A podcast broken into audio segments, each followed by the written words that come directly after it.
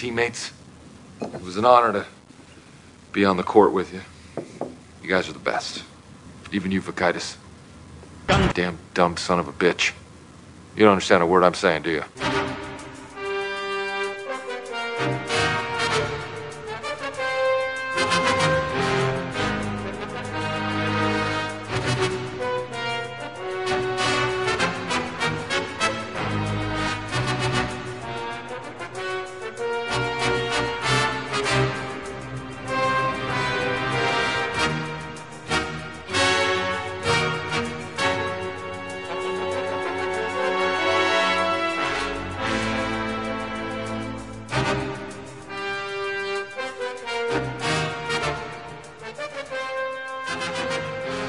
Right, everyone. Uh, we're back. I know you haven't heard from us in a while, and uh, the the forces of nature and, and the forces of computers and everything's been trying to keep us down. But uh, we're back. We didn't get canceled.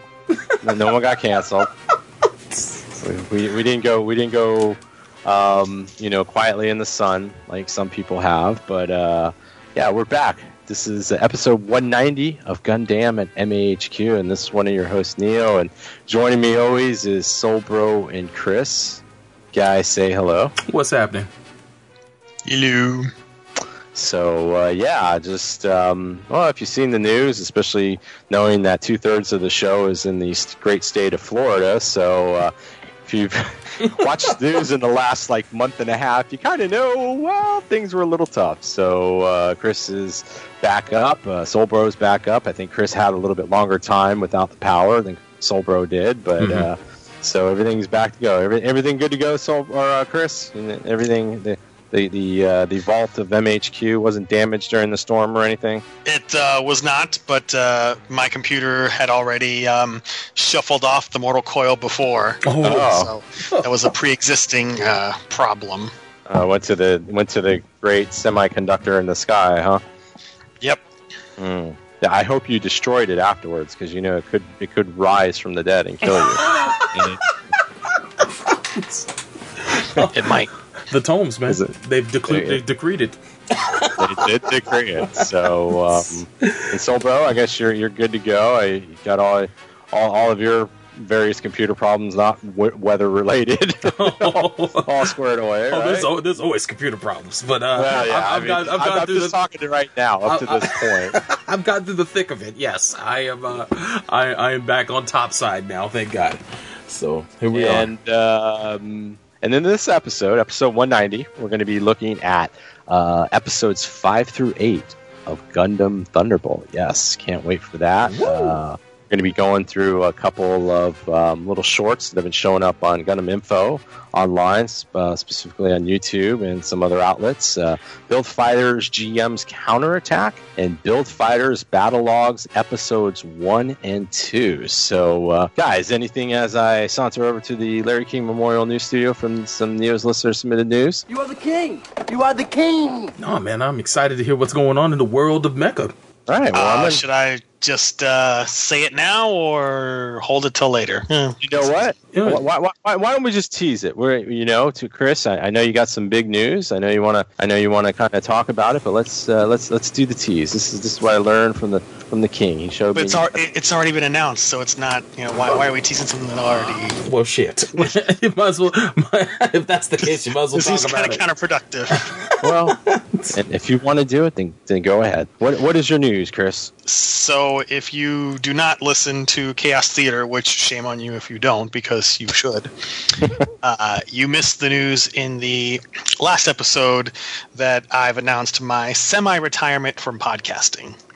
So what does that mean? It means that sadly, uh, Chaos Theater will be coming to a close at the end of this year, and December will be our last episode. And at the same time, I will um, be ending my run as a regular on Gundam, so it'll uh, kind of be going back to the way it started, which was without me. Oddly enough, now, uh, yeah, ten years in. Well, for like three episodes. but still, we'll, we'll have Yeah, to, what's, we'll have to what, think- what, what's going to happen? We're going to do three episodes, and then you're going to be like, "Hey, I, I need to be back." Yes, to, to talk about Double O all over again. Oh my Oh. god, yo, that rewatch. So uh, it is a semi-retirement because you know I don't want to give it up entirely. So occasionally, when there's an interesting topic, I'll uh, pop in, you know, or um you know, some thing that uh, we've been discussing that's still running and has not been finished yet. I'll I'll pop back in to talk about it. So you'll still hear me from time to time, but just not on the regular anymore. Yeah. Well, Chris, I'll miss you being here on the regular, uh, a regular panelist here on Gundam, a regular, one of the hosts here on the show. But you got big things popping, sir, and I'm I'm I'm happy for you, dude. And um, if anything, dude, uh, your, your presence will always be felt here on the show. And um, look forward to the times that you do you do come on to talk uh, talk shop with us, man. If anything, uh, I'll probably pop up sometimes uh, on verses. So you know, Yeah, absolutely, man. Especially I got a, a better internet connection now, and I got verses. So Thank God. On both counts, man. I'm glad you went out and supported the game, man. Uh, for those that don't know, Gundam Versus dropped in the United States on uh, the 29th of September. So uh, if you don't know this and you have a PS4 and you've been wanting to get at uh, a really good Gundam game, go out there and grab it, man. We we get together uh, a bunch of Gundam fans and us, uh, Gundam fans, and uh, ourselves get together to play. So if you guys uh, ever want to come out and join us for those games, I'll have more details about that at the end of the show. But um, back to you. Oh, and I was just going to say, yeah, everything that Solbro said, he said it pretty well, so I'm not going to go too more into it. And, uh, you know, thank you, everything, Chris, for uh, giving us some legitimacy after those three episodes. I think you, I think you really helped, um, you know, and, and I think one of the, the good things about Gundam is even with during Chris's tenure, we evolve. And, um, you know, this was brought up last week when me and Solbro were doing the Wing Boy stream. And, you know, we just mentioned that, you know, show's going to go on. Um, we're going to tweak it. Uh, like we always need to, because I mean, even even if Chris was still here, uh, you know, on the regular, we'd probably have to be tweaking it because you you just got to kind of keep it fresh. So um, you know, we're looking forward to it, and you know, everything. and else. actually, I have a surprise extra announcement. Oh, okay. I didn't even. I That's wasn't prepared up. for this. This wasn't Yeah. in the meeting. Now, now that uh, I'm not going to be on the show anymore, Mm. uh, I'm pulling a Mevio. Get the fuck out. no more hosting for you. Get Let- out. Let's pack it up. Oh, done. Let's pack it up. Oh, No notice. oh. Deleting all the episodes as we speak right now from the Uh, from the server. Sweet. Oh, jeez. Ten years down the drain. Yeah, pretty much.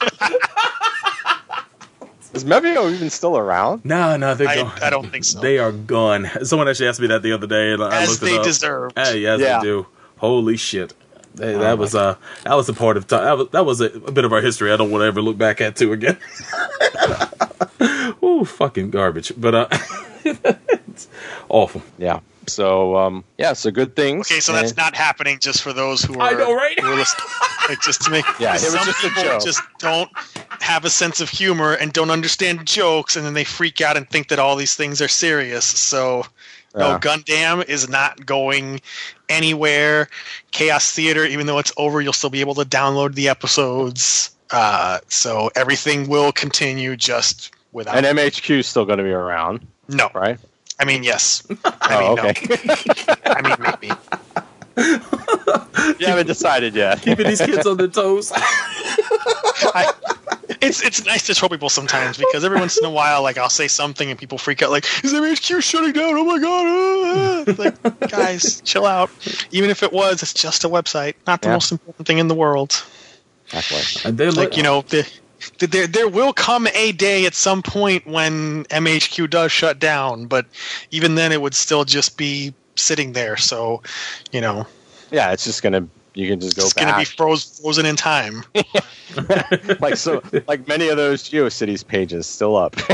It doesn't exist anymore, so no. Oh man! All right. But anyway, back to you.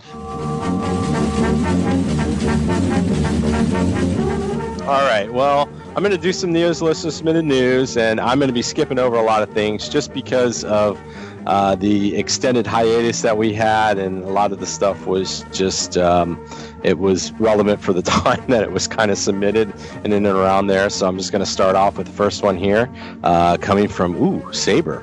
Poster Saber, and it looks like um, After War Gundam X is going to receive a Blu-ray memorial box set in 2018. So uh, you guys uh, take you know mark your calendars on that. So thank you. Ooh, Soul Bro, Mhm. need, need need a little bit of Adama here. Oh shit! Oh, yo, Adama, I got you. Let's go. Yeah, yeah, yeah.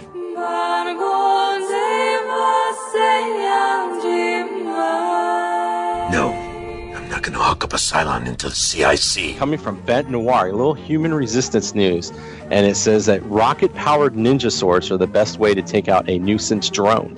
And this is coming from Gizmodo, so I guess um, some human resistance heroes have um, created a little weapon here that you can shoot.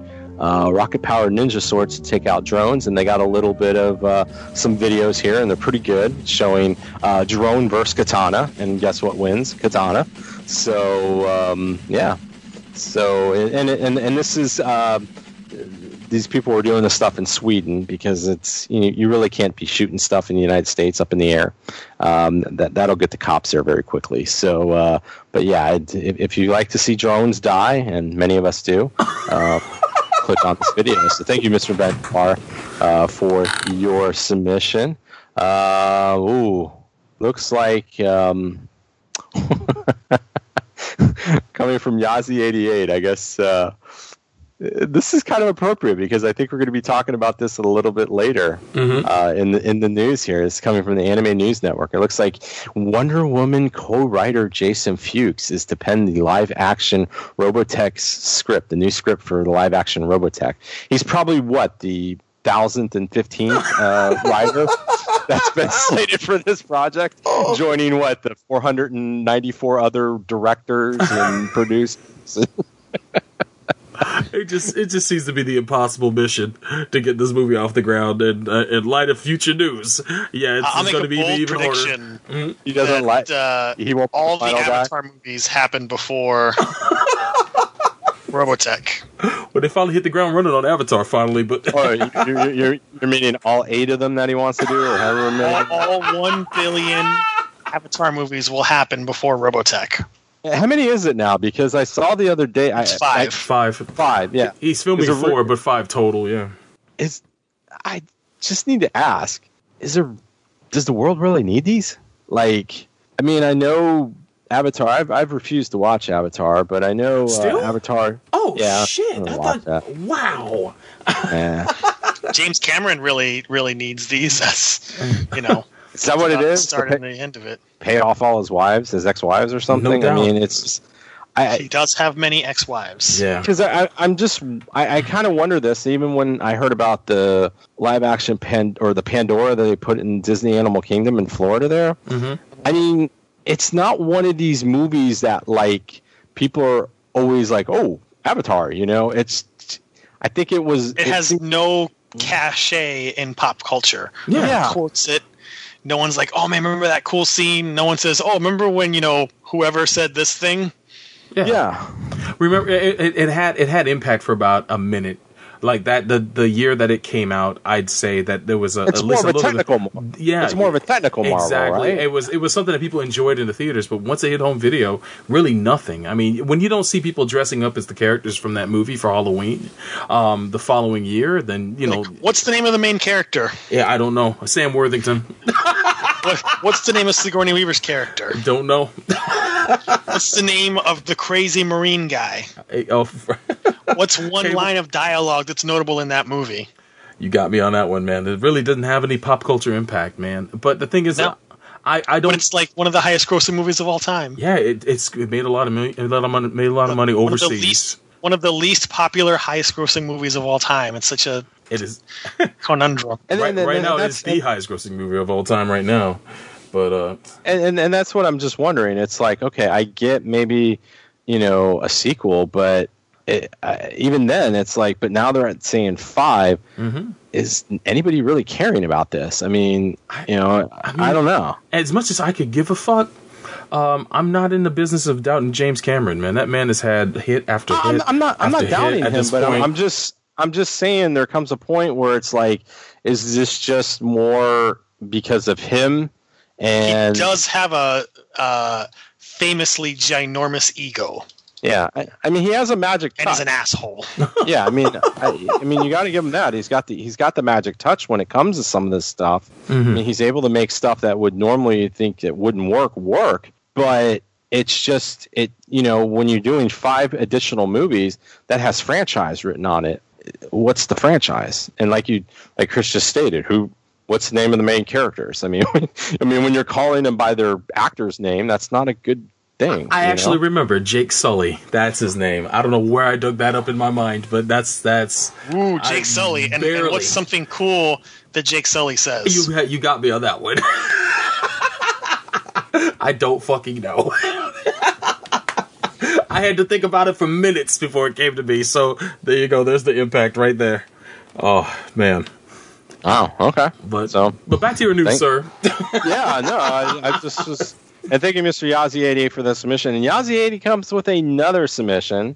And uh, this is one that I'm sure uh, Chris would like to have a little pan in. So I'm just going to give I'm just going to give the headline here. Um, Harmony Gold's, Macross, Mospeada, Southern Cross licenses still expire in 2021. Chris, uh, cue cue evil laughter.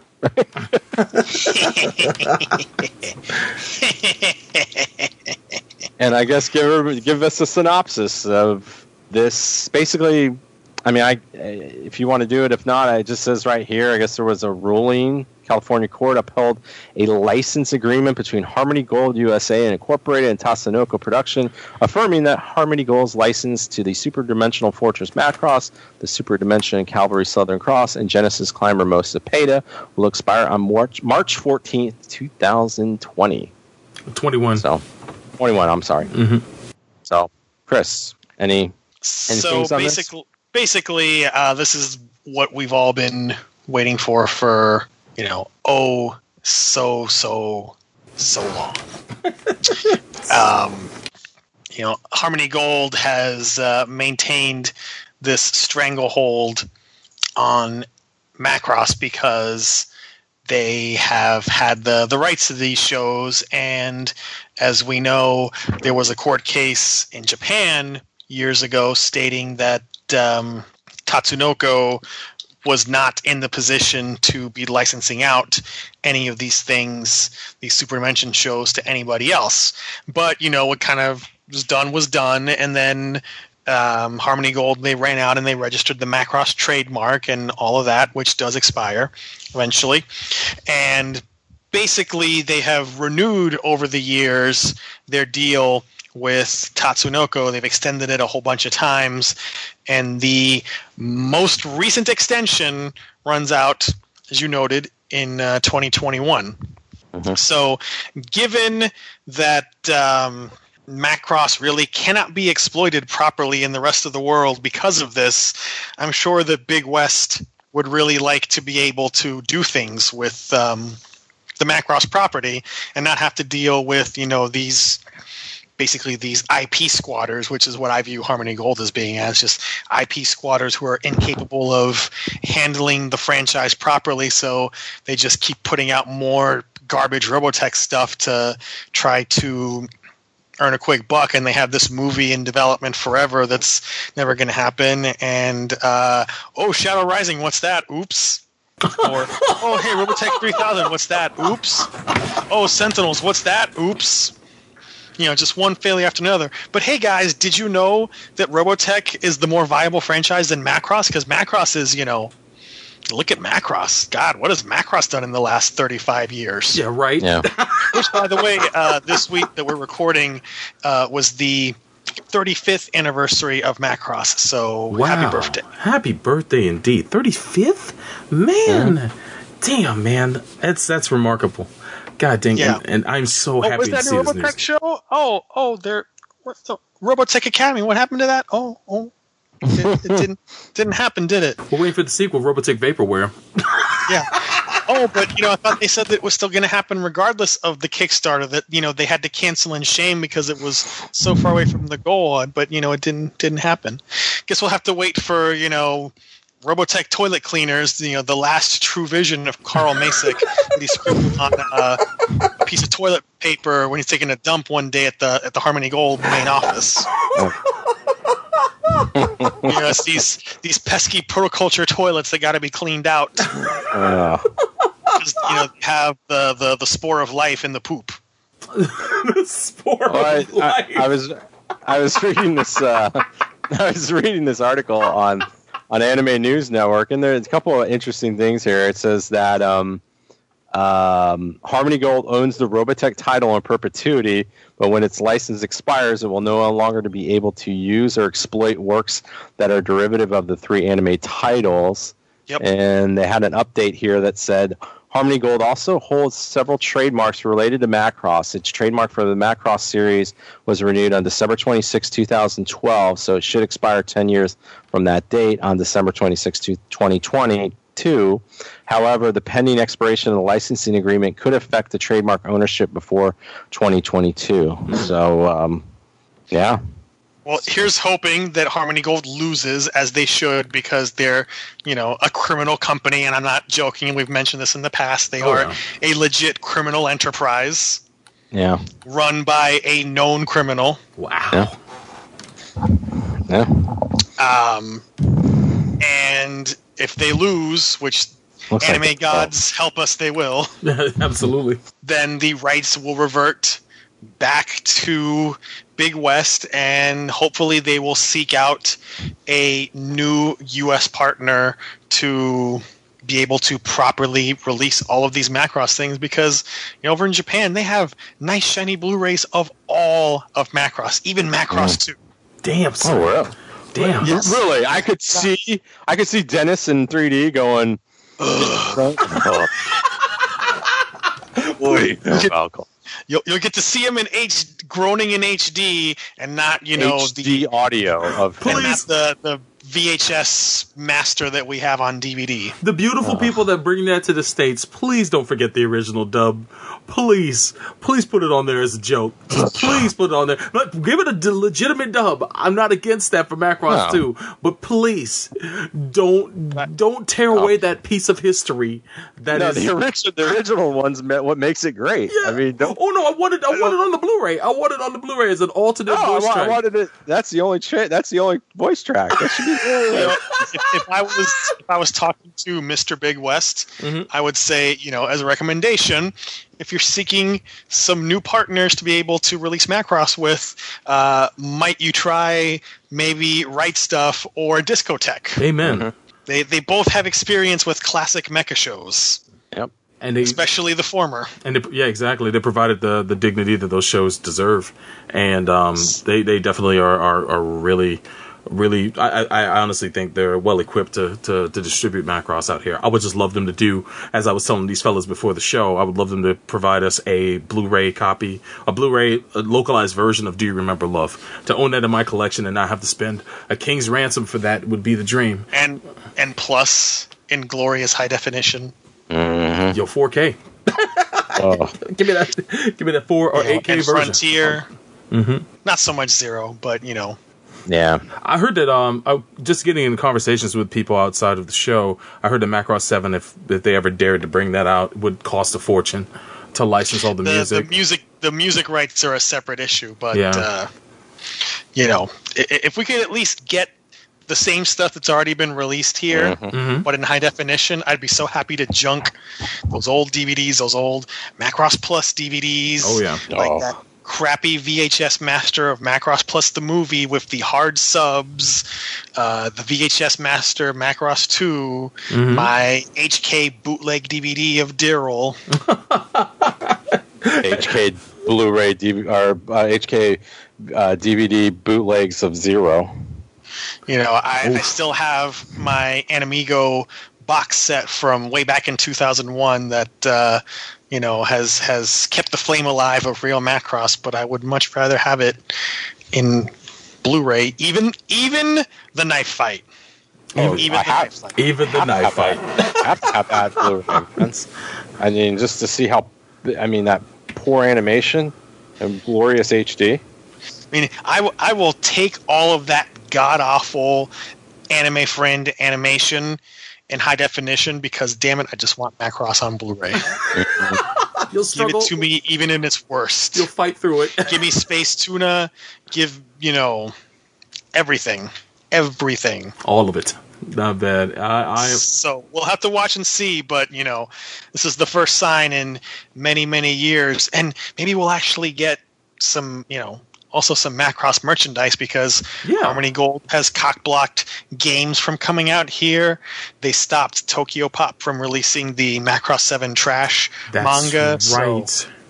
Yeah. Man, well, this is a whole new world, man. It's a few more years. It don't- doesn't even feel like it'll be that long. But as long as we've already had to wait after for all this, these decades of having to deal with their What's a few more years? what's a Yeah. few more years? More years. Yeah, and you know, it would also be nice. Um, there's there's no Blu-ray of Mospeada, I don't think, but it'd be nice to have Mospeada back in print because it's been out of print for a long time.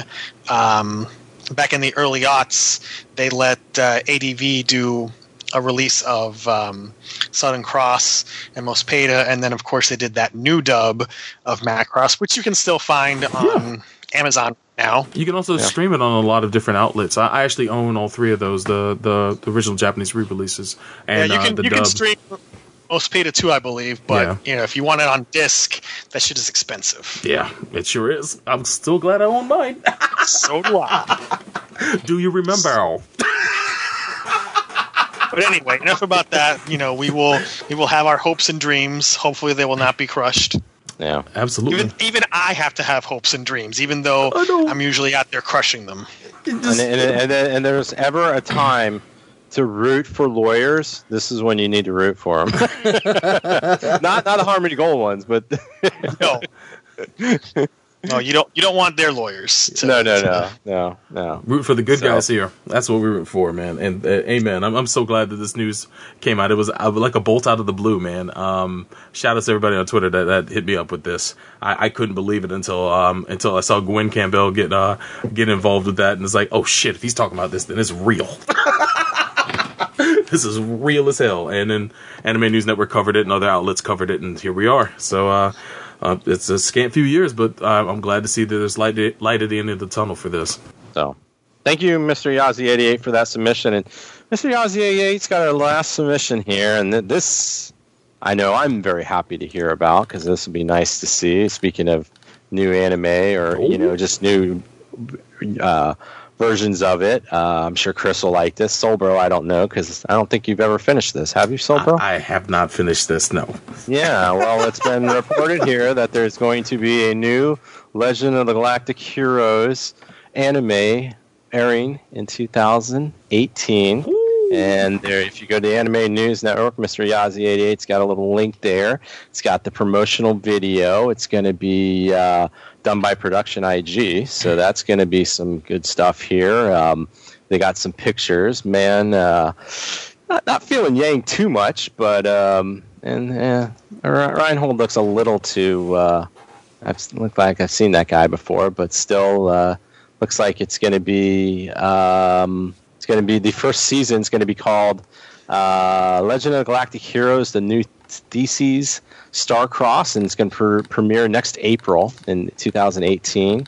And I guess they're going to be doing some. Um, so they're going to be doing a second season uh, that's going to play in theaters um, in 2019. So, um, little big, lots of big names here. I guess Mr. Yazzie, has got Yang is going to be voiced by uh, Kenichi Suzumura. And I guess he was he's uh, his fame is he's Shinn Asuka from uh, Destiny. Reinhard's going to be vo- voiced by Mamoru Miyano, who was uh, better known a better version of him would have been Setsuna S. Sei from uh, Double O, um, and and that terrible se- season two of Double O. Oh Lord. Um, and uh, of course, Kircheis. Oh, Kircheis, what are you going to do, Kircheis? If only he had been there. Yeah, If only he was here, what would be? And I guess Yuichiro Umehara, I guess he, I, he, he's, he's not. He, I guess I hope he knows that he's not going to have a long time doing this show. Um, but he was uh, Eugene Stark from IBO. so Did somebody tell him? Yeah. Well, hey, you know he he played one of the few people in Orphans who got to survive. So there's, Right there's on, a price. Yo, That is true. the, the script is flipped. If Uh, only Kircheis had been here, Oh, Yeah. what would he have done? And of course, you know, Legend of Galactic Heroes was done as what? What was it? 110 uh, 110 uh, episode OVA, Chris, and then 110 episodes overall. I don't know. how- 110 up, yeah. Because there was what the, the main OVA, and then there was like two or three other ones, and but it's it's good 100, stuff. 110 is the main story. Can you imagine? 110 is the main stuff. Can you imagine Okay. the diehard dude that owns all of that on Laserdisc? Holy Wish I- shit! I, wish it was me. Man, we- man, shit. I got that stuff off. At, I got stuff off of torrents. I probably I probably have probably have the versions that he ripped off his laser disc. So, but um, So is, is know. this is this series a reboot? Like it's a the retelling the same the original story over again, or is it? an- Retelling the original story over again. that is interesting. Is it going to be an OVA or an actual anime TV series? TV Well, the same- series. 12 Uh, episodes. Maybe Solbro, if you if you you know had read the uh, articles, you would know that it's a TV series, but they're going the Yamato route, Mm-hmm. which is uh, putting them out first as movies. Oh, Yeah. that's pretty Yeah. cool. All right, right on. Yeah. So yeah, and I, I, I mentioned it earlier. It was next April. It's going to be a, a 12 episode TV series. That'll Oh. be the first season. So, but yeah, they're going to be doing these event screenings, and especially in the second season, they're going to be doing. It's going to be the uh, new thesis, the Stellar War. It's going to play in a lot of theaters, and there's going to be three films of four episodes each. So, and and so that's kind of how they're going to do it. So, uh, yeah, um, you know, yeah, good stuff. I kind of wish I got the thing that a certain cable station in the United States was saying, "Hey, don't worry about not seeing Game of Thrones anymore because we're going to have this." We're going to have something just as cool, but it's going to be in space and it's going to have classical music playing. But um, no, they had to go the other route. Confederate, how stupid! Hey man, But, you um, need to reach out to Dan and Dave on Twitter and say, "Yo, here, slap a slap a copy of Legend of Galactic Heroes on their desk and says, "This is what you need to be doing. This is this is your new Game of Thrones right here. Yeah. Get on it. Exactly. Yeah, Don't so, fucking whatever. whatever. But um, yeah, thank you, Mr. Yazi88, for your submission. Thank you, everyone, for your submissions. And if you ever have any news, just post it to the Neos Listener Submitted News articles thread in the Gundam section in the Mecha Talk forum.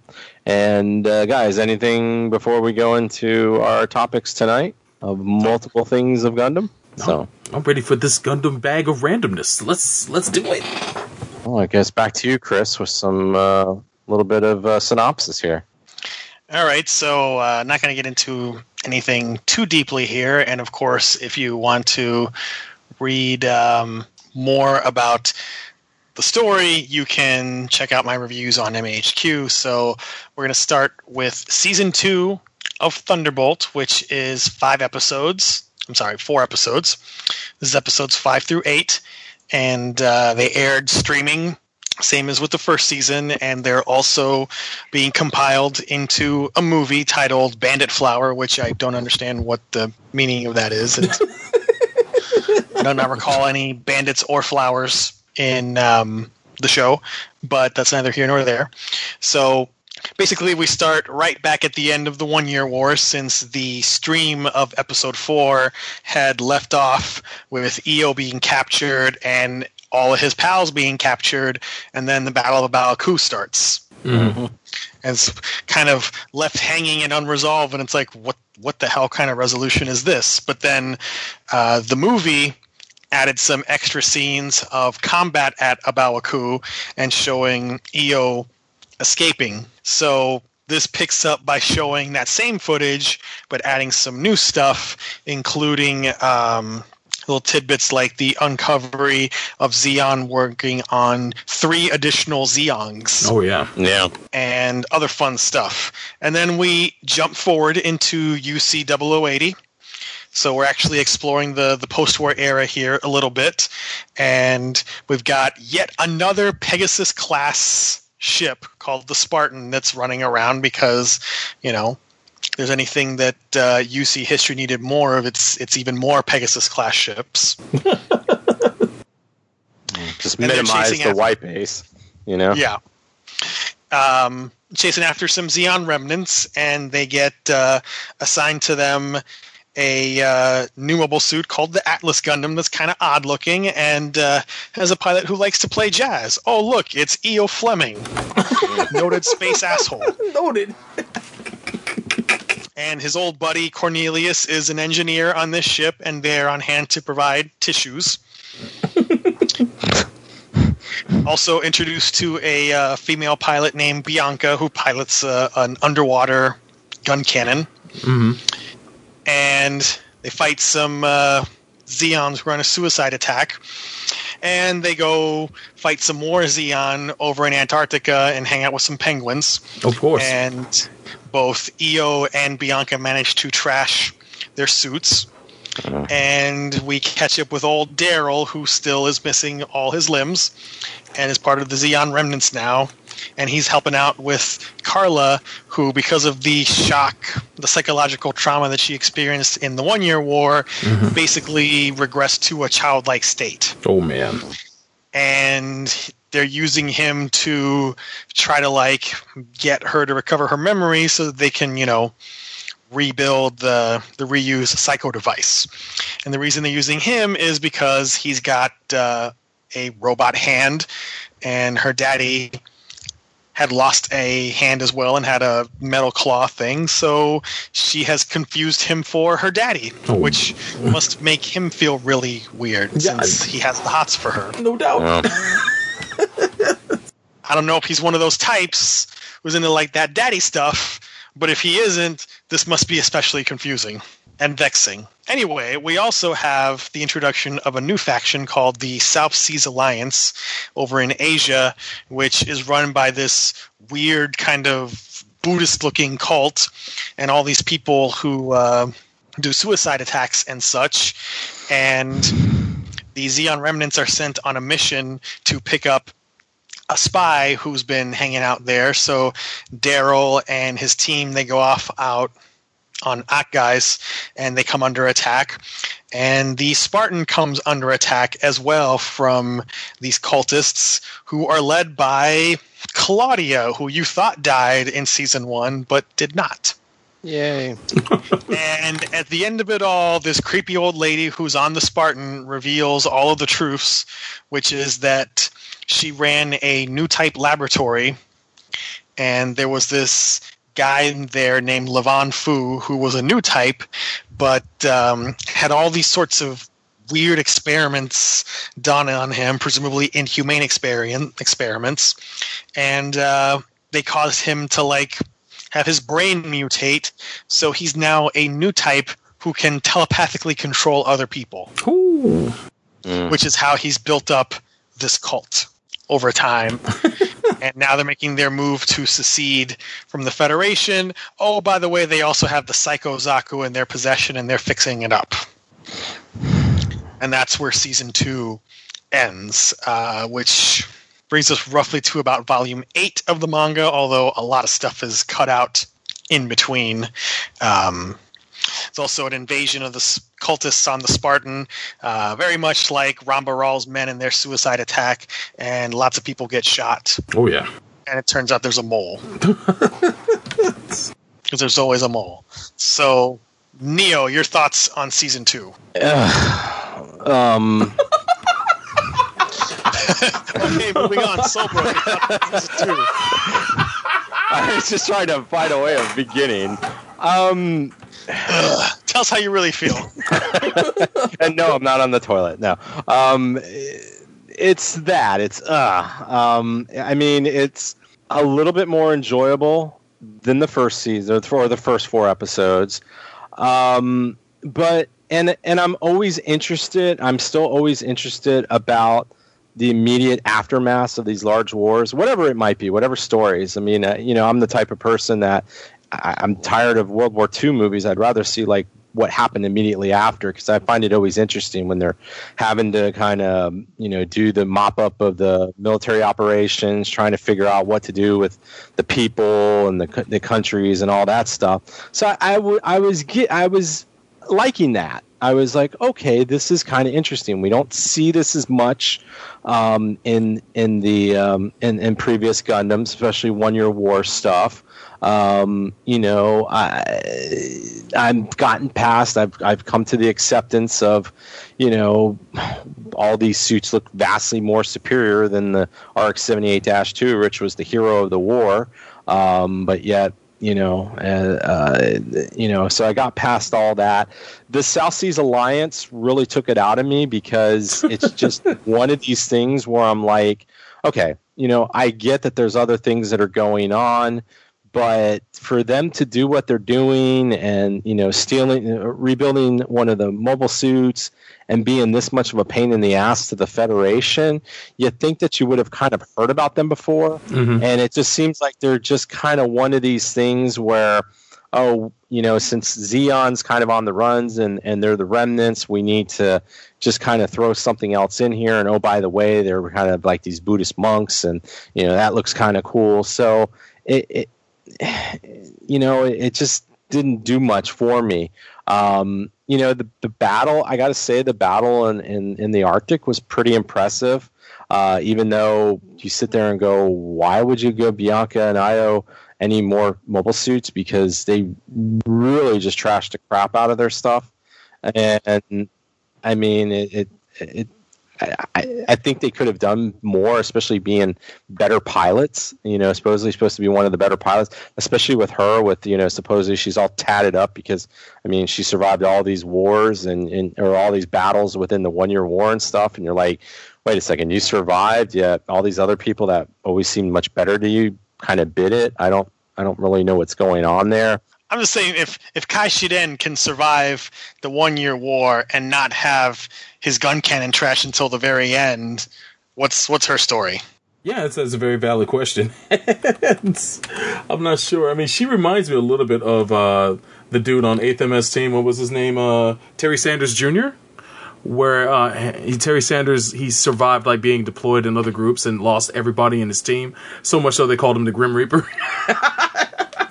she But he had, but he had skills though. I mean, Yeah. you know, the the thing is, is like, and and, and Christopher Grace brings up a great point. It's like Kai Shiden, you know, was not really trained to be a pilot, wasn't any of that stuff. Yet he survives pretty much the whole one year war with his gun can. Of course, he loses in the uh, the ultimate battle at the end, Mhm. but you know, this girl comes out and she's supposedly so seasoned, and you know, her her thing is they're just trash to hell. So it just doesn't make a lot of sense to me and and you know you, you would think because of of um, you know the federation really being on the you know the, the the winning end of this that they do more than just kind of deploy those two out there too. So and then like chris said do we really need another white base um, you know uh, white base class ship?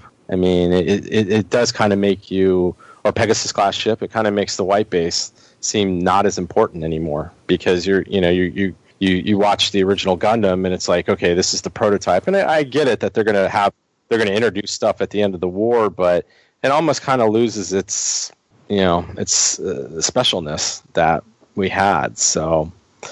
But um I mean overall like I said I think it was a, I was more engaged with it uh, than the previous four episodes but still just I think they really had a great opportunity to kind of do something, but once again, just this whole thing with the music and you know the characters kind of suck in the end. Um, I, I, I mean, n- none of them really kind of stand out to me. I mean, eh, eh, you know, it's like, oh, they're just kind of they're just kind of there. So you know, and, we, and we've seen enough of the Zeon remnants and stuff like that too. Um, you know, so. But other than that, I mean, I don't, I don't have too much more to say. So back to you, Chris. All right, uh, Sobro, your thoughts on season two? Well, I'll just put this on the table, man. This is probably my guilty pleasure. I'm gonna be honest with you. I know it's stupid. I know. I know when y'all watch this, a little part of y'all, th- th- th- both of you dies when y'all watch this, and people will ask the question: How does this fit in? How does this fit into the already established lore with Mobile Suit Gundam and with Eighth MS Team and with 0080 and with 0083 and so on and so forth? And you're right; it's, it's hard to look at this show and say, "Yeah, that happened during the One Year War," uh, or those suits look like that during the One Year War. But when I watch it, it's like, man, I wish, I wish they would find a way to kind of backwards incorporate this into like Mobile Suit Gundam and what whatnot because it's batshit insane. It's it's it's that's the things that these characters are having to engage in, and it just shows how how how freaking morbid and dark the one year war was because when you see people get killed in this show it is visceral um, during the A Baoa Qu battle when you see um, the pilots of the um, what is it the uh, uh, the core fighters just getting roasted inside of their their cockpits are getting crushed inside of balls. You know it's just the medieval sense that you feel when you see people just get killed in this show and how cheap life is. Um, I, I actually like Bianca Carlisle quite a bit. If, if there's any standout character in this series this series of episodes it's her to me um, I like the fact that she does have a past where she's was in different deployments and she has a tattoo for each one and it makes you know that there's a story behind each one of them. And she you could kind of see that there's a little bit of darkness in her eyes when she talks about the fact that you know if I didn't have these I'd probably forget the people who I've served with. Um, you know there's that's that's that's pretty morbid remark to be honest with you because they probably died so fast. Um, but those are little reminders um, but the fact that she is so experienced it doesn't really show in her piloting though. As Neo brought up she uh, um, is pretty klutzy when piloting uh, suits. When you when you see her get introduced to the A Baoa Qu and she's fighting off one of those mobile armors, uh, she is just getting by on the devil's luck, and I think that's pretty much her whole gig. Is that even though she's not the best of pilots, she has incredible luck at surviving situations. So um, I think you she's introduced as a character who can keep up with Io on his own speed, and I think they they make pretty good foils to one another. And I think his character needed that because beforehand, uh, Cornelius, he's the sensible character, but he, he, he lets Io get away with too much shit.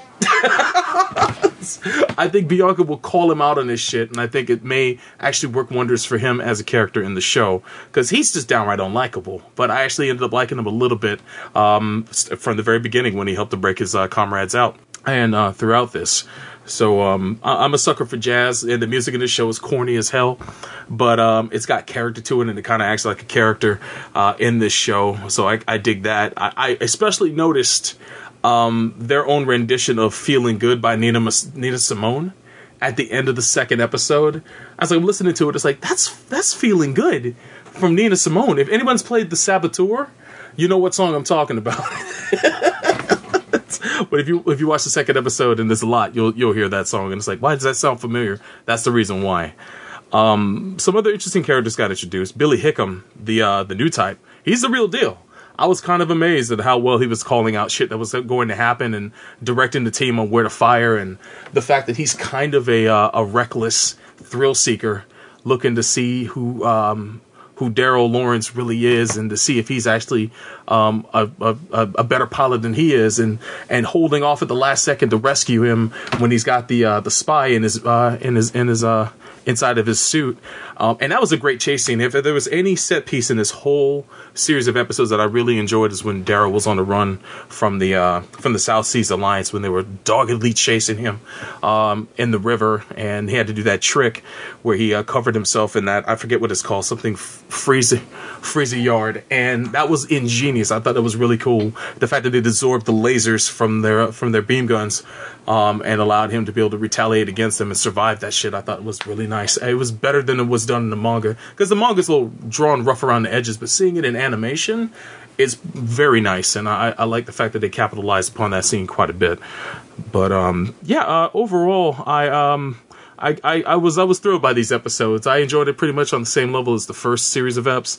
Um, yeah, I know it's dumb, and when you put it up against the other Gundam series that take place during the One Year War and afterwards, I know it doesn't it doesn't measure up to those. But for some reason, I, I freaking love this. I, I, love it a lot, and uh, I'm looking forward to the next set. I'll, I'll definitely check out the uh, the compilation film when it comes out, and um, yeah. Other than that, um, uh, I, I do think the South Seas Alliance is is a bit is a bit odd and weird, and um, the villain is a bit too much of a comic book character.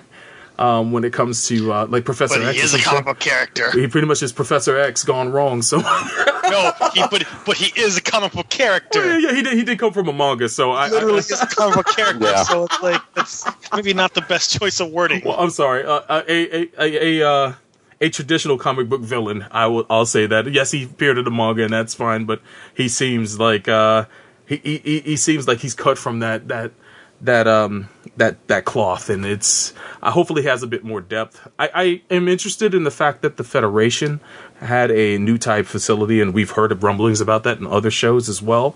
Um, being that they made new type mobile suits for pilots like the NT1 and all that stuff. So, you know, they were cooking up. But to see someone who was actually directly involved with that um, is an interesting twist in this series. So, where that's going to go is going to be um, pretty pretty fascinating to see. And uh, other than that, I'll I'll leave the rest to you guys.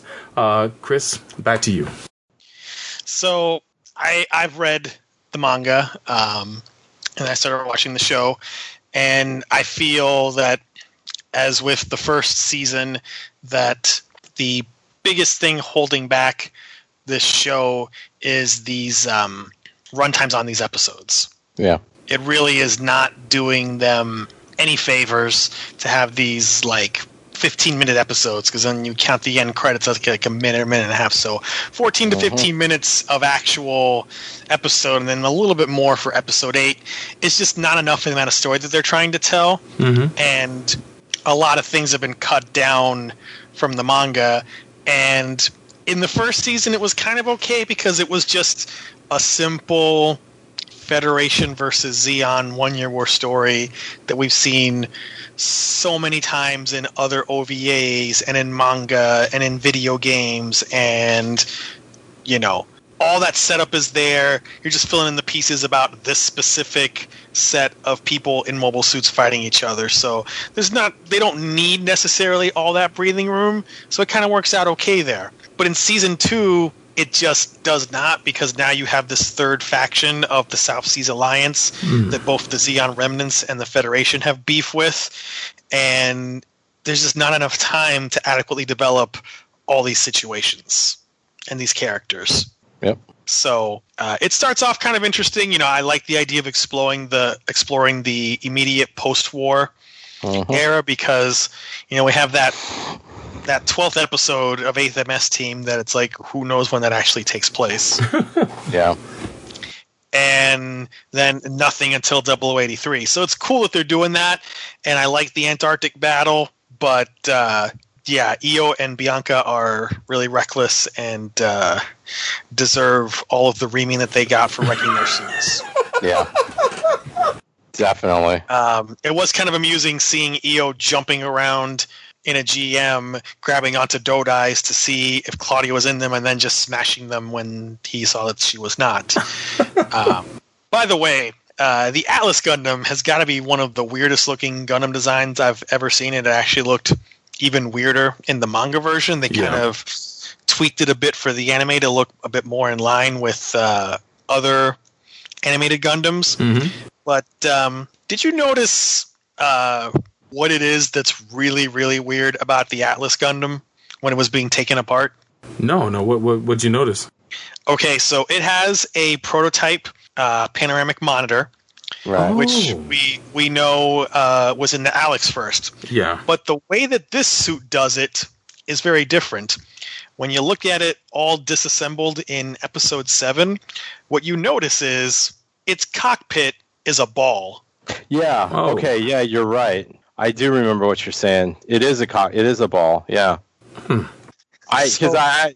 It's great that you brought that up because I remember watching it and going, "That is weird," and I went back and I saw. It's like, and it, it is. It looked to me as a ball. Yeah. Oh So yeah. this this fancy new mobile suit that does all these fancy things, Mm-hmm. its core is a ball. I wonder why. That is strange. That is super strange. Because that's it's it's it, remember how in Zeta onward you have these oh, basically the escape pods. Yeah. Yeah. escape pods that are ball shaped Yeah. Yep. and in those uh, on the interior is where you have all the monitors for the panoramic cockpit. Absolutely. So this is kind of a prototype version of that using a pre-existing spherical pod. Big pod. Yeah. And, yeah, so they went from that. So actually introduces, uh, I guess maybe that is the first mobile suit to have a uh, a ball shaped uh, cockpit, just made made from Well, the components escape- of a ball.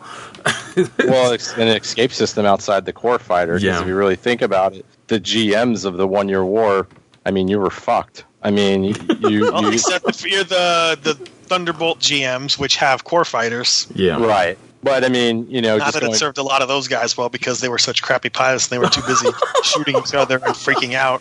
Oops. But it worked for Io. Yeah, you Yeah. sure did. But I mean, uh, you know, even talk, even going back to original mobile suit. I mean, you know, remember that that's how it made it so easy to mass produce the GMs is you didn't have the complicated core fighter system and all these other things in there. So, yeah, okay, that makes sense. And you know, you got to give it to you got to give it to the show about that because doing that little bit of detail there makes it. You know, like you said, back in, in Zeta, we start seeing that the cockpits or the pilot survivability becomes a kind of a, a, a paramount for this, except for the survivability of Jar- not Jared, but you know, so Worked for Yazan. it did It work sure for did. Yep. But yeah, I thought it's just an interesting little like weird tidbit. Like that's that's a freaking ball as the cockpit. That is so weird. So anyway, yeah, I'm I'm not a fan of uh, the crazy suicidal monks. Mhm. Wasn't a fan of that storyline at all when I read it in the manga, and Yep. still not a fan of it now. I don't know how it's going to play out either in the manga or presumably season three, which I'm going to guess is going to be coming out next year Yeah. probably working on it now, and we'll just have to see. But uh, you know, it, it's kind of tough to enjoy this series when so many of the characters are unlikable. Yeah, they really are. You know, Io is supposed to be the hero, but he's just such a jerk. Bianca is is pretty likable. Uh, Daryl, I don't know. It's like sometimes he's an interesting guy, but then other times he's like a little lovesick puppy when he's around Carla. Oh. Yeah. Uh, his team's kind of interesting, but you know, you just never. There's just not enough time to really explore the characters and and get to know anybody, and they just got to focus on the story because that's all they have time to do. So, And you're right. ex- I, I think that might be the you know kind of thinking about what you're saying there is maybe that's part of the reason why we just don't like it. As, I, I don't like it as much is because you see the potential. And I really did see the potential in this in this second portion, but yeah, I mean the 15 minutes just isn't enough. So you know, you you look at Io and uh, everything that he experienced in the One Year War seems to have not had any impact on him because he's exactly as much of a jerk now in season two as Yeah. he was in season one. And it's like, uh, you know, yeah, he had his home destroyed, but from the time that we saw him, all those fights, getting captured and tortured by the Zeon, escaping, like mhm. He's still just an asshole talking about his jazz and you know tissues and you know trying to get in Bianca's pants. Like he's just still like Top Gun space bro dude guy. yeah, yeah, not much there. So he's not one of the more interesting Gundam protagonists. Yeah. So we'll see what the movie does. I wouldn't expect more than say two or three minutes of new animation. Mm-hmm. So let's move on now to some good old build fighters. All right. Woo. Now we got the work So- out of the way. Yep. so a couple of years ago, we had gotten news that there would be uh, two new Build Fighters OVAs, one for uh, Try and one for the original series. And a lot of time went by, and then eventually last year we got uh, the Island Wars special for Try. Mm-hmm. But then nothing about this OVA for original. So for a while, it's like, well, what's what's going on here? Is this has this been canceled? And then it was announced as GM's counterattack. So we have a story that takes place after the original Build Fighter series. It reunites all the characters. You have Sei, you have Fellini, you have Nils, you have uh, the Meijin, you have Mao, and they're all going to have themselves a nice little Gunpla battle fight until the stadium that they're in gets taken over by the good old Gunpla Mafia Oh man. because they want to challenge these uh, world level fighters and show that their shit is the hottest. So they have a, a fight with a bunch of GMs and weird GM variations, and you get to see everybody with their newly upgraded suits or newly built suits. Uh, Sei, interestingly, is using a new suit called the Star Burning Gundam that, if it looks familiar to you, that's because it's the initial version of the Burning Gundam. Mm-hmm. And come the end of the episode, you actually see him hiding it inside the dome, inside the trophy, Yeah. Yep. to be later found by uh, Kamiki. So that's a little, little bit of continuity for you. Mm-hmm. Um, the Gunpla Mafia, they were weird, goofy people in the first season, and they still are now. You know, overly serious dudes in trench coats who look like. Um, you know, from those old GI Joe specials, like Yes. the child kidnappers slash rapists Oh wow. that you were told to stay away from. You know what I'm talking about, Soul Bro. yes. Yo, I am the Viper. oh my Although god. some of them look a little different. One of them is like a, a fancy man in a sparkly gold bound duck who fights Fellini, and uh, another one is this uh, lady who uh, perplexes Mao with her big boobs, and by her appearance is totally meant to be a reference to Ennil El. Yes, indeed. which is amusing given Mao's love of Gundam X. And uh, Sei finds that this uh, mafia leader is using one of his own kits against him, Mm-hmm. and uh, but then he gets a little surprise relief piloting from Reiji, who is able to come over into the world for a bit, and uh, you know they they give the Gunpla Mafia the beatdown,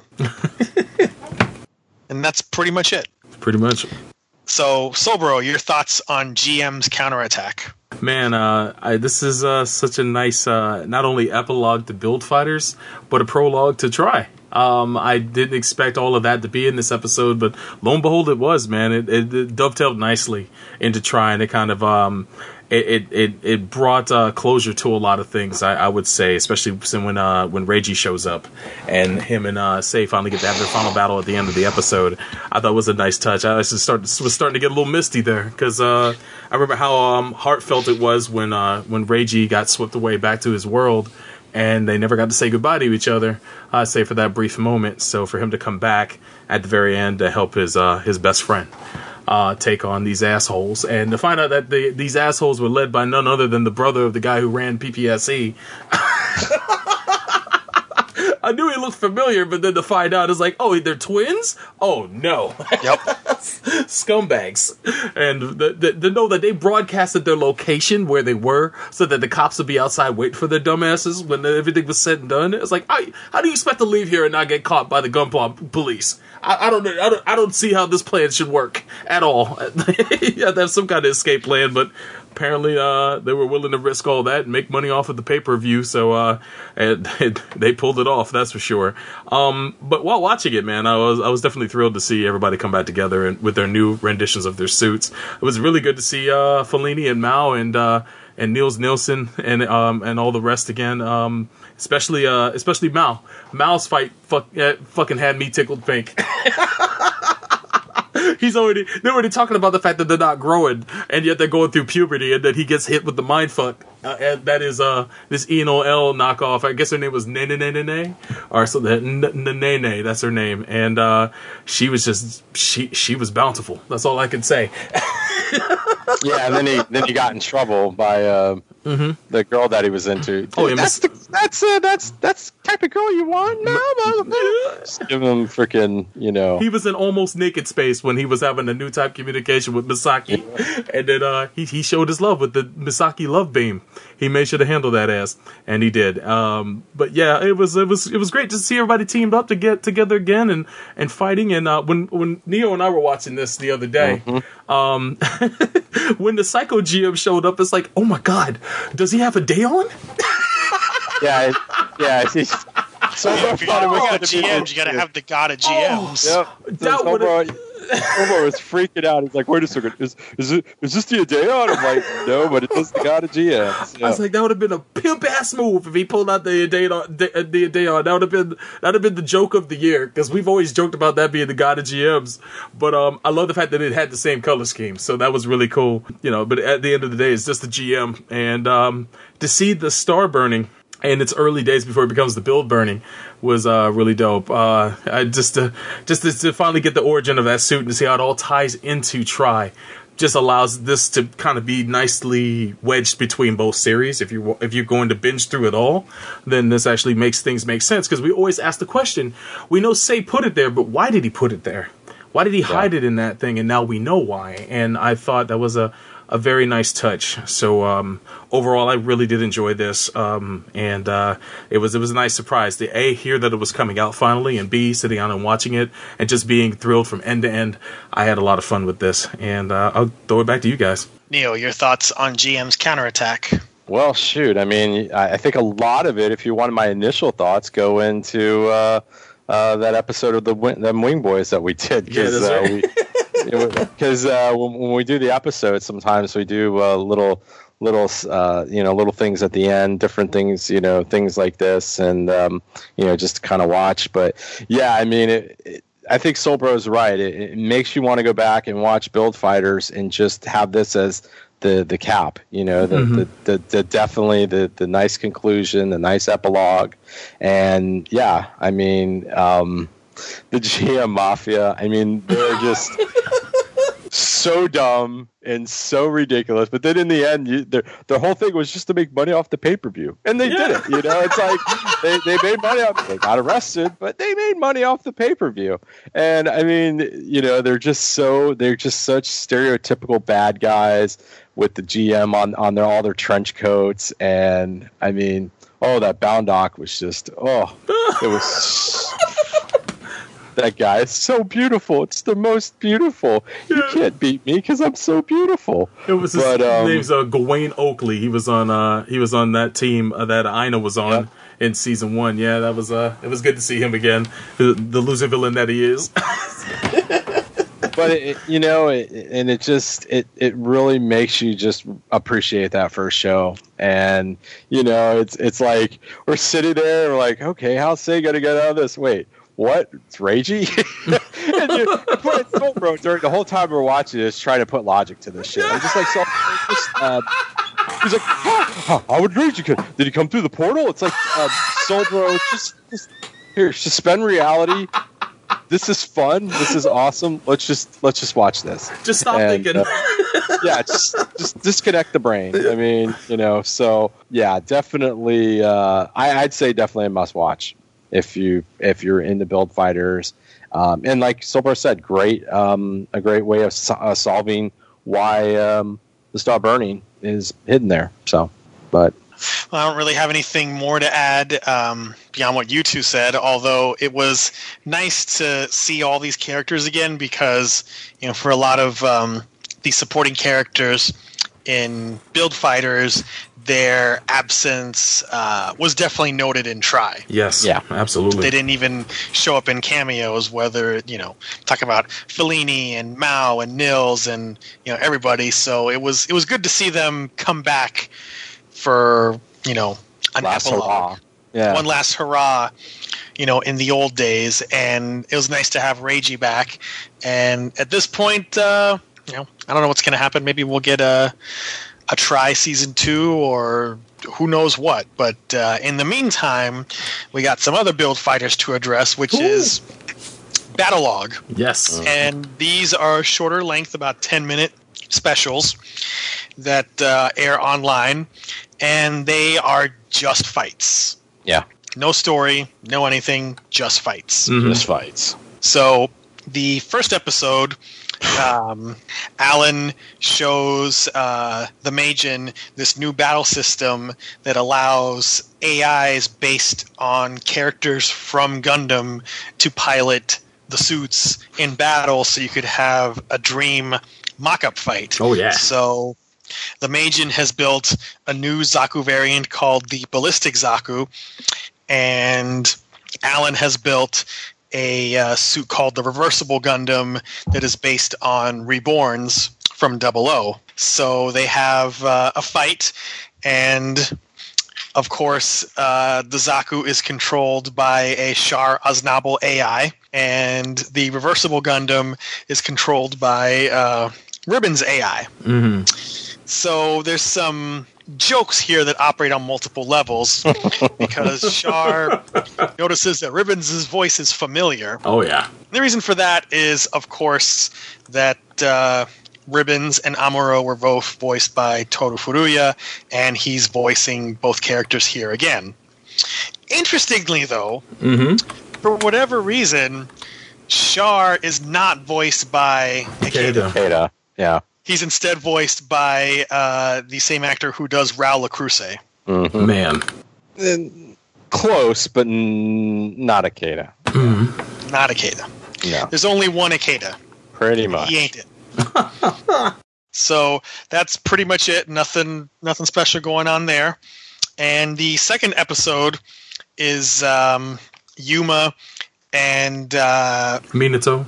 and Sakai teaming Mhm. up for a timed battle, and they're both um, using black suits. hmm Uh, Yuma has uh, the Black Warrior, which is based on the Meijin's uh, Red Warrior, Ooh. and uh, Sakai has the uh, Dry on Dry, which is just basically an all black version of his Tryon 3 hmm and they're fighting all of these suits. They fight uh, custom super powerful Sinanju, and they fight a whole bunch of other stuff. Uh, but at the end, they lose because they keep bickering about who gets to do the um, the final attack, and they run out of time. Uh, just like they would. Which goes to show that these two guys can just never cooperate Nope. because they're both idiots. Man. Pretty much. Yeah. Well, it was fun watching. It was so. Um, Neo, thoughts thoughts on the two episodes so far of Battlogue? What, once again, stuff that we watched after, um, you After- know, At the uh, after of a wing, yeah. Yeah, and you know what can more can you say about? And I mean, anytime that Char shows up, and what more can you say on this? I mean, the point where he's just like, uh, this voice. I, I I don't know. It's it's so familiar, and then Amuro just comes out of nowhere. Char! can't stand you. Yeah, so it, I mean that stuff is great, but I, I got to say the second episode's awesome because they give you the impression that they're going to beat the timer, and then they don't. Yeah. because you're watching it and you're like, they're going to beat this, and then it's like, time out. Them dummies had 30 seconds left and they sit here squabbling. About the final attack. Oh, yeah. my goodness. I mean, once again, just great little like little little side stories that are just very, you know, just so steep, especially the first one, so steep in just the Gundam lore. I mean, that's that that's what makes it great, and and the fact that they did they took the time to animate Char and and Amuro, and I mean, they pretty much look like they took it off the the the screen of uh, Mobile Suit Gundam. Yeah. I mean, they, they did their best to, to go back to that old that old way of um, animating them, and uh, it's, Especially it- Amuro. Oh my god, he Oh looked like he was God. ripped right out the 80s. he Yeah, like he was think- taken right out of Zeta. It looks like his Zeta version when I see him in that. It's like, is that Karaba Amuro? Get out of here. That's nuts. but yeah, just just a just a uh, just fun. I mean, I, I think that I think once again, it's just one of those things where you know, if you just want to laugh, you just want to be able to just enjoy yourself, and just it's steeped in the ridiculousness that is build fighters. I mean, like, I mean, in the end, let's really just think about. It. I mean, how cool! We would all love it if we if Plavsky particles actually existed, Oh, yeah. and we'd be doing the same stupid shit. I mean, the fact that all this money and time and effort is developing IAI just to battle plastic models. I don't sanction AI, but in some ways, I think the Build Fighters world is kind of the world I'd want to live in at this point because it's just. I mean, if if the world is it's such a great condition that you're putting all your time and effort into battling plastic models, that's the world I want to live in. I think Think about what this though. Better than a world where people are so obsessed with the capture of small monsters that they let their children True. go in the forest and encounter strange Yes. men and, and capture and enslave these small monsters and have them fight each other until they're beaten to a pulp. Yo, you, you, Yeah. you ever see talking about the Michael Vick Chronicles? Yes. They came on. yeah. It- no, I, yeah. I mean, and that's up there too. But I, I, think in, in the end, it's still I'm still taking poor little animals and making them into slays the battle. I don't feel too bad about plastic bottles, especially I'm building them. You know, so. Um, but yeah, I mean, it, it, it's just good fun. I mean, it- you know, I I almost think, and and I I think I went back and I've watched the uh, I watched the Char and Amuro one about two two or three times Oh, yeah. afterwards, and and and it's just and I think one day it was one of those days after work when it was just a busy day. It wasn't a bad day, but it's just one of those days where there's so much going on, and then you come home and it's like, all right, I just need to disconnect here, and uh, yeah.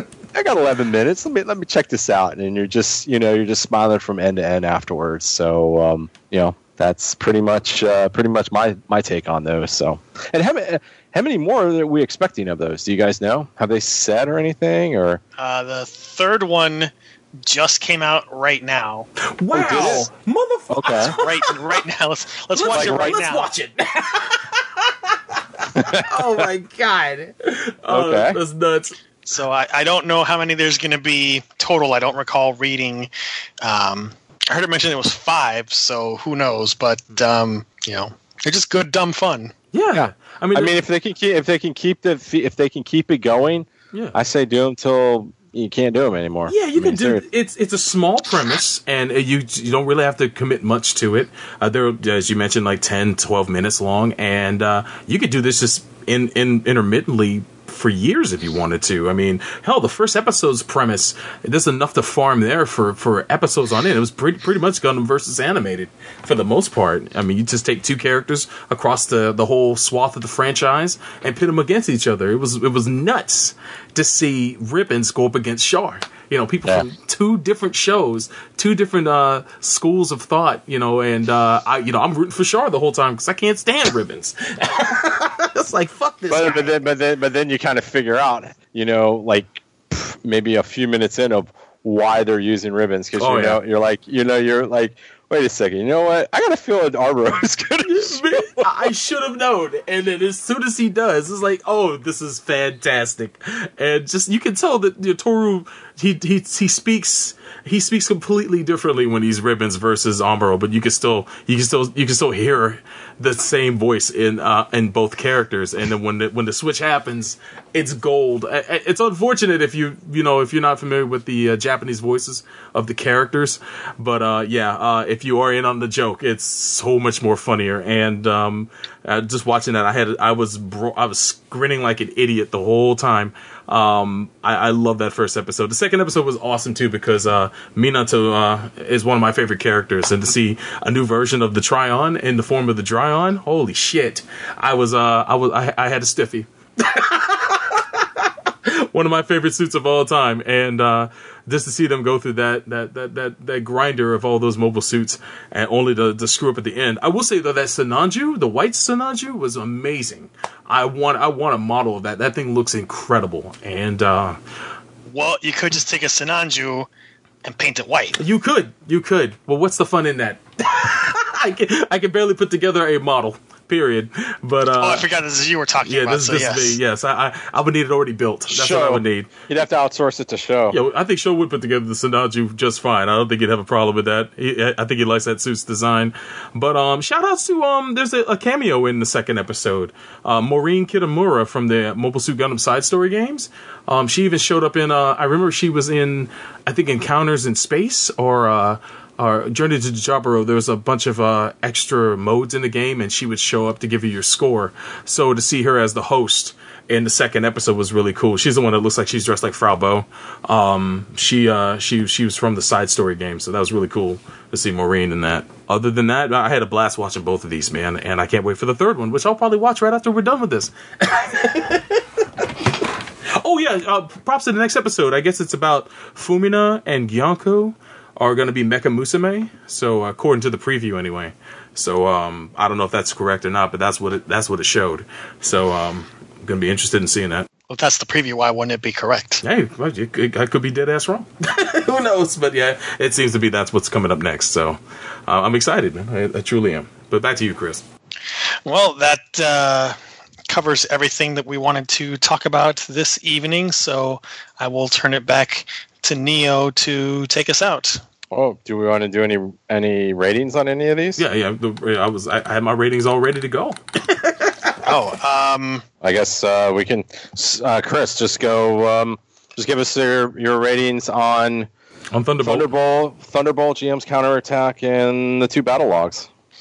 uh, Thunderbolt, I'll give three spiky haired jerks out of five. um, GM's counterattack, I'll give four distracting cleavages out of five. No doubt. and uh, Battlogue uh, just comes a little short of my uh, cutoff for giving stuff ratings, so no ratings. All right, fair enough. Yeah. I would uh I would give uh Thunderbolt 3.5 jazz duets out of five. Uh, I would give uh, GM's Counterattack probably the highest rating out of all of them for me, which is 4.5 of Mao's puberty struggles. and Battlogue, I'll, I'll give a rating for what I've seen so far. Four four pilot AI hacks out of five for Battlogue. Hopefully, it keeps it up uh, for uh, for the foreseeable future. But Neo, Um, well, GM or um, Thunderbolt, I'd have to give it um, uh, three destroyed um, Gundam gun cannon aquas out of five. um, uh, GM's counterattack, I got to give it pretty much uh, a, a four boun- a four bouncy girls out of five. Um, the and I'll just do each Battlogue individually because I know they're we could probably take them as a whole, but I'll do individually. The first one with Char and Amuro, I I, I got to give it a five out of five. I Oh, was, I was, shit. I was I was I was uh, five. We need Al Qaeda's Al Qaeda's out of five. Al Qaeda. oh, Al Qaeda. Sorry. Sorry, Freudian slip. Um, and I'd have to say uh, the second episode, uh, four, four, four final seconds out of five. so which went to waste. yeah, pretty much.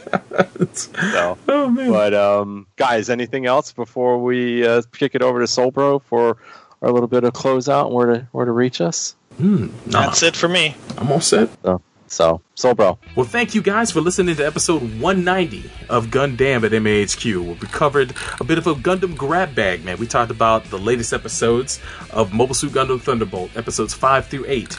We covered episodes 1 and 2 of uh, Gundam Build Fighters Battlogue, and uh, also we talked about uh, Gundam Build Fighters GM's counterattack as well. So hope you guys enjoyed our reviews. A lot of these you can actually watch online over on youtube.com slash Gundam Info. Don't sleep. Go there and subscribe to that channel. And uh, I wanted to uh, acknowledge that uh, we are pretty much coming up on our 10th anniversary, our 10 years. Our anniversary is on the 12th of October. Uh, we're recording this on the 5th of October, and hopefully this episode will be up by the 12th of October. I'm going to fight to get it up by then, and uh, it should be. But uh, thank you guys for supporting the show for so long, and for listening, and for uh, subscribing on iTunes, and all the feedback you've given us throughout the years, and participating in all the events we've had for the show. Thank you guys so much. It means a lot. It means more than you know. And um, fellas, anything you wanted uh, to, to throw in about uh, our 10 year anniversary, or any any remarks you have? Well, I guess uh, year 11 will be a, a, a different year. it'll, be, it'll be like the first three episodes of year one Mhm. uh, after that. And, um, you know, I'd, I'd have to say probably a lot of the reason why we're able to get to 10 years is because of Chris. Um, uh, I know he's uh, sometimes a very humble man, but I I think, uh, you know, with what he helped us, especially, you know, when me and Solbro started this 10 years ago, we were just fans. Uh, we didn't know as much as we needed to, and I think Chris really helped us to get uh, understand really how to do a review too. I, I'd have to say that. I mean, me and me and Solbro kind of did it off the cuff. We always wanted to do it as more of uh, a dialogue, but you know, Chris kind of showed us just by interacting with him and showed us the finer points of really getting down to the nut, nuts and bolts of um, you know what needs to be done in a review based on his experience of uh, doing MAHQ, and I think he he helped us out. He he exposed us to a lot of things that you know we either knew about, we just had difficulty, and and uh, you know, and he also he gave us a lot of credibility uh, for for our show, and I, I think you know we always make the the the you know the jokes about Chris is always you know people hate him and stuff like that. You know on, on the internet and stuff because of his opinions and things like that. But you know I think everybody has to kind of look back as like you know Chris with the opinions that's his opinion. But I mean the the wealth of knowledge and just you know data that he's got on MHQ of, of you know probably one of the largest English language Western uh, sources of mecha anime there is. I mean, there is no other better there. So, I mean, as, as much as all these people want to crap about his opinion, I think in a lot of ways you got to thank this guy for doing what he's doing. Absolutely. He, he doesn't get paid doing it, and you know he does it out of that the truth? he Amen. does it out of the um, you know the love of what he wants and you know the love of what he lo- you know of mecha anime and and being I mean you got to think about this. This guy's uh, unselfish because he's giving you all this information and taking the lumps. I mean so you know and, and and not to you know not to give him a bunch of uh, you know a you know make a you know make it all sappy or anything but I, I think you know people you know you're going to be sorely missed uh, when this all goes through Chris. So, uh, Absolutely. and and and thank you for helping us and um, you know um, you know and I, I encourage everybody that listens to us you know give Chris a little email one of these days you know don't, or a, an, an, uh, DM on Twitter or whatever. And, you know instead of being like you're wrong about this. Why do you wait why do you hate Prince of you know Prince of Darkness so much? You know instead of him having to say I didn't do the review. It wasn't me uh, you know, just maybe just give him a thank you because um, you know I think he I think he he's, he's he's he's done a great job. So thank you, Chris, for all that you've done, and you will be missed. And uh, you know, always always be welcome. Always you you'll be our eternal striker. It's- exactly. so, Uh, I'm, I'm what? I'm but one Skype call away. Absolutely. Yes. Maybe with some interference. Maybe with some, but thank you, man. Uh, you being a part of this show it really helped to complete it. And uh, if anything, uh, it'll be a tough act to follow once we uh, once uh, once you are in uh, semi-retirement mode. But uh, if anything, it's well deserved, dude. And uh, thank you for uh, all the years that you were a part of this. I really appreciate it, and I know Neo definitely does, and all the listeners do as well. At least all the cool ones. oh, All the others, you know, screw you. All the guys, they can they can go straight to s- well, they know where. But, uh, but actually, you know what? The To ones that- HFIL. HFIL. You know what? The, the, the ones the ones that give you the most crap, they're the ones that wait. They're the ones that go the first whenever they see that new. Oh, something got updated on MHQ. Oh. they're probably the first ones. going First, right they're to it. swooping in like buzzards for the kill, Yeah. for that roadkill. Oh my gosh! So, But uh, man, thank you guys for all your support. I also wanted to mention that, uh, uh, as I t- mentioned at the top of the show, uh, we are getting back into the swing of things with Gundam Versus now that it's out here in the states. Uh, if you guys want to be part of the action, uh, follow me on Twitter at SoborRyu or at Fighters Ready. Uh, we have events. Uh, they're going to be on a regular every other week. But um, uh, if anything, just follow us there to find out when we're going to be playing Gundam Versus. Um, and uh, it, the event's called Versus the Gundam Nation. That's V S T H E Gundam Nation. And uh, if you look up that hashtag, you can see all the different uh, events that are posted for that as well. But also on Gundam.net, I'll make sure to post up the events when they happen too. So if you guys want to be a part of the action, you have a PS4 and you got Gundam Versus, join us. If you don't have Gundam Versus yet and you love Gundam as in general, it's a really awesome game. It takes some time to get into, but I would, if you have a friend that has a copy, try it out, man. Uh, we're trying to make sure that the uh, the scene grows here in the states, and playing this game series for uh, the last couple of years, I've I thoroughly enjoyed, even though I'm not the best player. Yeah, So- co- come attack Solbro. yeah, please. Uh, t- uh, target SBR. It's part of the. It's part of the. Uh, the part of the meme. It's, it's a it's a it's a rite of passage. It sure is. I mean, I mean, really, you're not a true Gundam versus player until you just focus all your anger and rage on Solbro Oh, during a happens battle so, royale. It happens so much. and, and, and, remember, and, and remember, listeners, you, you, you know, or, or players, you can you can team up, and it, it's even more effective if both of you or three of you go after someone. Make him pay for his sins, Inclu- in- whatever they are. including my Make teammate. him, make him pay for Saji Crossroad. Oh, oh man, I pay for it every day. But uh, follow at uh, Gundam at MAHQ on Twitter as well, and make sure to visit mahq.net. That's where the magic happens. Uh, we couldn't do it without that website, so please go there and visit, and also visit Gundam.net as well, uh, where you can find episodes of this uh, this podcast and information on each episode as well. But um, anything else you guys want to mention before we head out? Nothing. Oh, just just quickly, um, Yeah. Silbro, you know, uh, the Wing Boy streams. Once we conclude those, we'll be going into an, our next Gundam show. Will probably be uh, 08th MS team, and you know, we'll we'll kind of go through all those, and then uh, probably some other things. So that that's something we're going to try to keep doing on the regular uh, Yes. too. Is, is is doing those, and you know, if and too, if you have any suggestions or anything like that, um, you know. Pop that over. It doesn't necessarily mean that it's going to be done right away Yeah. but it's always uh, it's always nice to um, you know maybe maybe go True. through, Um, through some things. The archives, I'm, I'm going to be posting links up to the archives for that soon. But um, yeah, for them Wing Boys and any of the commentaries we're doing on Gundam, uh, make sure to follow us and you'll be uh, informed as to when we're doing those as well. But uh, everybody, thanks again for listening to episode 190 of Gundam at MAHQ. Have a good night, and we'll see you guys next episode.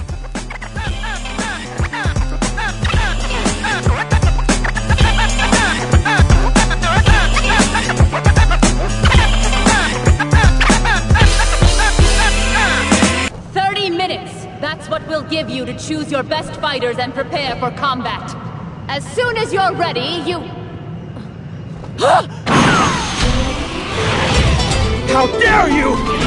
Lady Porter wasn't finished speaking yet! You bastard!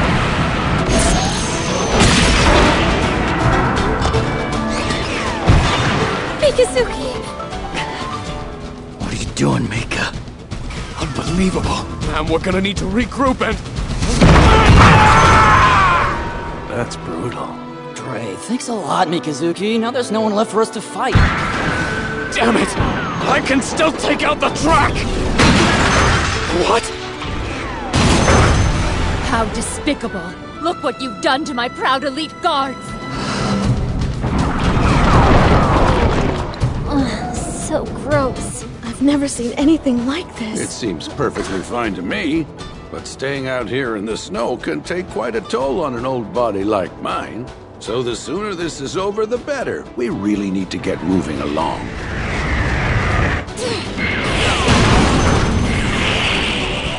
So you like to fight dirty, huh? I don't approve! Boss, have you seen what he's doing?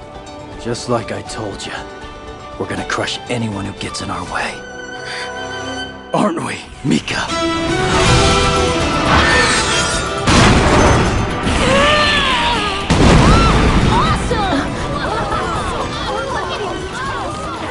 Those kids.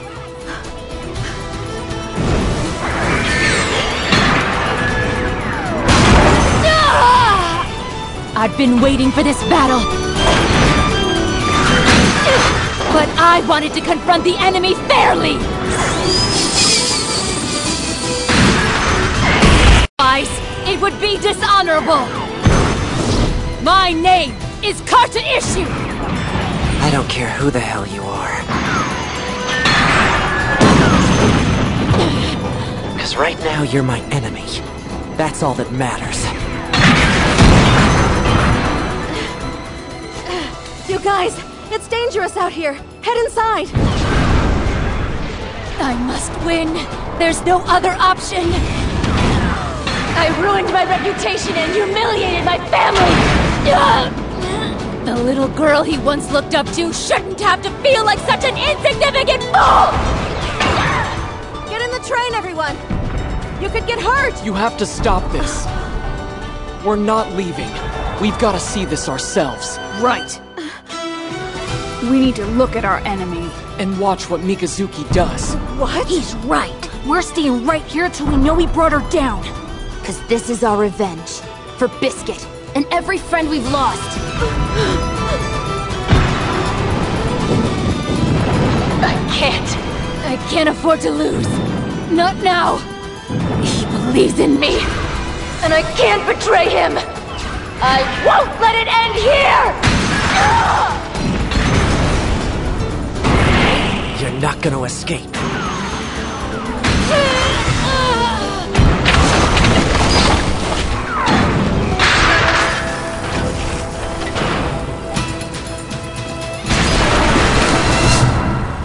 I've got to win this. I'm not afraid of anything! If I don't kill you right now, you'll only get in our way again. I won't be disgraced for a second time. But more than that, I can't forgive what you did to us. I won't.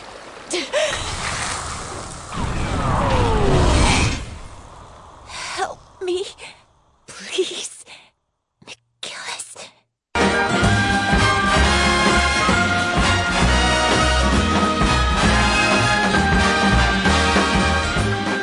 Gundam at MAHQ is a Shinjuku Station and MAHQ.net joint.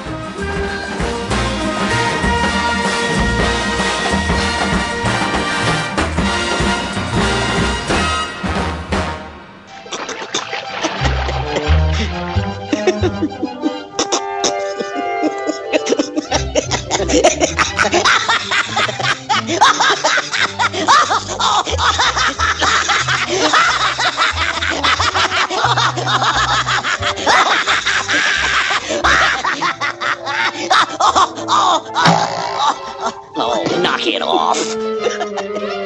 How jolly can you get?